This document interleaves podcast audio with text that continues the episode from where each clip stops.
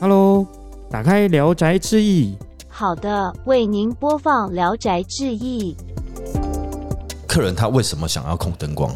像我自己的例子来讲的话，我在睡前其实会蛮累的。嗯，对，那我老婆就会说：“哎、你过去，过去可以不要帮我关个灯？”对但我已经很累了，然后我又不想要起床。嗯嗯，对，所以这个都会对我来讲，我会觉得非常非常方便。 Hello，欢迎收听《聊斋志异》，我是 Jason。那前几集呢，我们就有介绍到说智慧情境啊、前后装等等的一些问题。今天呢，我们就邀请的是贝米的业务经理 Mars 来到现场，我们请 Mars 打声招呼。嗨，大家好，我是 Mars。 Hello，Mars。那请问一下，就是说我们在进入这个智慧家庭的主题之前，想询问说为什么会进入这个产业啊？当初进入这个产业其实还蛮有趣的，那也是在一个算是国外的一个展览上，嗯然后看到哎、诶有一些蛮特殊的一些议题，因为当时其实是比较像参加一些电子的一些展览，哦，对，然后刚好看到有一些有关于工业控制，然后自动控制这一块。那所以我对这个就蛮感兴趣的，所以因缘际会想说对这个产业想要多了解，所以那 Mars 在智慧家庭产业多久了？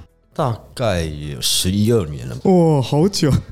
那今天真的是非常适合 Mars 的主题。今天的主题呢，就是智慧家庭的四大控制。那四大控制啊，我们其实会讲说是灯光、冷气、电视和窗帘。可是为什么会讲到这四大控制啊？就我们现在在跟这个消费者接触的情况下，大家其实最常用的一些设备，好像都离不开这四大控制，所以我们才会想说，诶，这四大控制可能会是比较大家常用的需求。哦，就是像一些情境模式，就会离不开这几个。假如说外出模式，我一定会关灯嘛，对，然后关冷气，有可能会冷气这样子关掉这样。是的，是的。哦，那我懂了。所以就是四大控制，其实就是在智慧情境当中很常会碰到的一些部分啦。今天呢，就着重在灯光的部分，我们就一步一步来。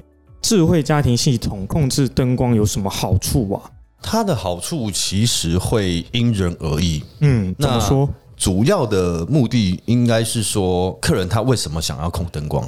像我自己的例子来讲的话，我在睡前其实会蛮累的，嗯，对，那我老婆就会说：“哎、你过去，过去可以不要帮我关个灯？”对但我已经很累了，然后我又不想要起床，嗯，对，所以这个都会对我来讲，我会觉得非常非常方便。哦，就是在床上的时候，我就可以直接关电灯，就对了。对对对，就不用说剪刀手布，我要猜 拳，谁要 去关电灯这样子。就是不要让老婆声控你。对 对对，对对对，这个就是智慧家庭的好处。 那还有什么其他比较特殊的功能呢、啊？我记得最近贝米有一个国家一号院，好像是 party 的那种闪光吗？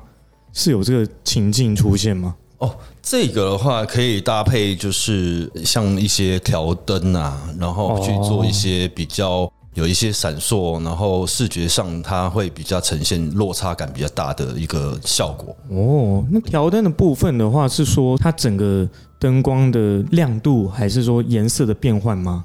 你刚讲的其实这两个都有，哦，都有。对所以它是要依照说使用者自己想要怎么做，我就可以调吗？还是说一定要在某一个情境下，我才能控制那些灯光的色温啊之类的？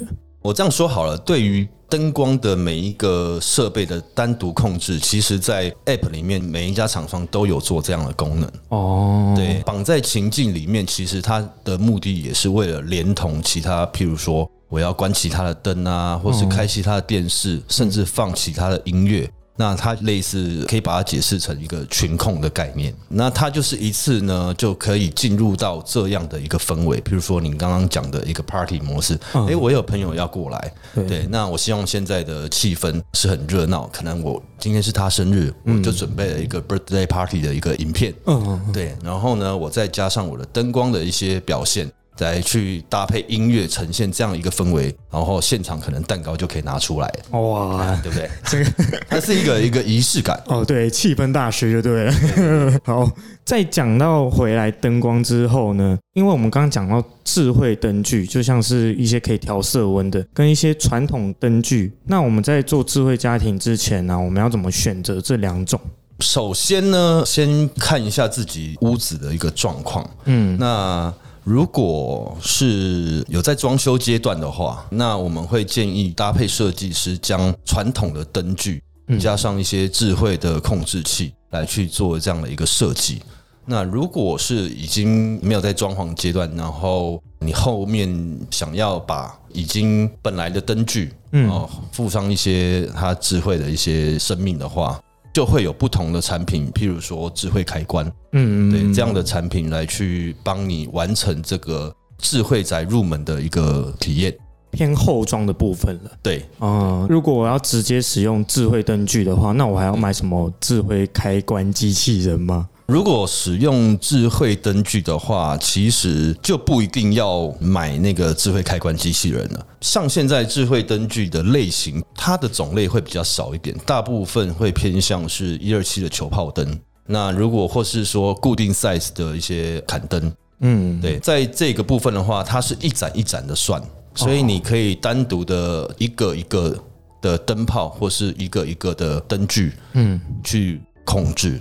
我可能之后我要买这个智慧灯具的话，我就可以纳入我自己的客制化智慧家庭系统，就要请工程师过来帮忙用嘛。当然，如果有专业的人去帮你服务的话，其实可以节省你非常多的时间呢、啊嗯，对，那你就不用担心说，哎、为什么今天 Apple 更新之后，可能我的设备全部都好像离线了，然后或是操作上可能，哎、为什么无法执行这样？嗯，刚刚就提到说智慧灯具就可以避免说装潢师傅来用一些智慧的控制器，那为什么还是会要有一些传统灯具的要求啊？这个传统灯具的要求，其实就是回归到刚刚讲的，现在普遍市面上的智慧灯具，嗯，它的种类、规格跟类型非常的缺乏。我就举个例子好了，像我们传统的灯具来讲的话，以一般我们在装潢阶段最常用的，应该就是轨道灯、啊、砍灯啊、磁吸灯或是一般的条灯。嗯，对。那我先不讲调明暗的亮度的议题，好，好，就先讲种类的部分的话，像譬如说砍灯类型来讲，我们是使用最大宗的。嗯那砍灯因为会跟这个设计公司会有一些美感上的一些设计的结合，嗯，所以他可能会特别想要一些比较开孔尺寸比较小的。开孔尺寸比较小对的，我们的砍灯其实有各式各样的尺寸，哦，对，它可能从七点五米一直到十五公分都有这样的尺寸。嗯，对所以就是那个大小是会影响它的亮度吗？大小并不会影响到亮度，会影响亮度是它这颗灯具里面的灯珠有多少个，对，哦，但是会影响美观。美观，哦美观，所以美观还是最重要的。对对对对。因 OK，为大家有时候新家会想说，哇，我不想有一个很大的一个这个颜色在那边突兀这样。哦，对啊，对啊，大家新家嘛，一定要装潢的漂漂亮亮的。刚刚 Mas 有提到两个面相，那还有另外一个面相，不是有讲到说是色温吗？还是亮度的问题吗？是以调光来讲的话，我们其实在现场遇到并不多，嗯通常都是有一些社交需求。哦，对就是要有一些派对模式。对对对对， 嗯那甚至如果有一些比较特别的，像是一些可以调色温，我指的色温是指可能从两千七百 K 这种冷白的颜色，然后转到四千 K 的自然光，甚至调到五千 K 以上的黄光。嗯，那同一个灯具，它可以呈现这样子从白到黄不同的变化，蛮适合用在譬如说一些书房啊，它可能在阅读的时候、工作的时候，它需要白色的灯光。嗯，对，那晚上的时候，他可能需要就是有一些放松啊，听听看看电脑，听一下 YouTube 的音乐，他可能就是想要转换成黄色的灯光。黄色的灯光对。，那所以同样这样的一个可以调色温的灯具呢，它也不用再买另外一个灯具来符合它两种模式。哦，所以这个调色温的这个灯具啊，它算是智慧灯具吗？还是它是传统灯具？以现在目前来讲的话，算是智慧灯具。哦，算是智慧灯具。对对对，哦，了解了。就是还有一些其他的问题是说，使用智慧灯具有哪一些的好处啊？可能刚刚有讲到智慧情境可以用一些气氛氛围，那它还有其他好处吗？我干嘛一定要使用智慧灯具啊？我觉得其实这个有点像是一个观念上的一个议题啊。哦像当初 iPhone 四出来的时候，蛮多人不一定会很抢先用这个整合的一个系统，嗯，然后去使用这样的智慧型手机。了解，对，但是整个趋势它其实是不断的在去改变大家生活的习惯。那改变生活习惯的目的呢，其实也就是节省大家平常会去做一些很繁杂，然后又很固定性的一些动作。哦，所以智慧灯具就是比较偏向说，你想要去尝试一些更方便的一些开关，你就可以去玩它。对然后还有一些气氛上的变化，你也可以去玩它这样子。对，好，那谢谢 Mars 的介绍。最后，请问一下，就说刚刚我们其实有提到说一些光的那种变化之外，那你有什么印象深刻？有些客人会需要什么特殊的需求吗？其他的应用也可以分享一下。大多数的应用都会在他的生活起居中。哦，就是还是一般的情境模式这样。哦，有特别有一些可以整合，像是品酒模式，它其实也是利用 RGBW 的调灯，嗯，。对，然后去做色泽的呈现，哦对，，然后再搭配上一些音乐，可以一起同步呈现出来的话，其实你就可以让你的自己家里很像酒吧一样。好酷哦！Mars 家有用吗？没有。我期待未来可以。 其实，好，那我们期待 Mars 家以后可以成为这个酒吧、啊。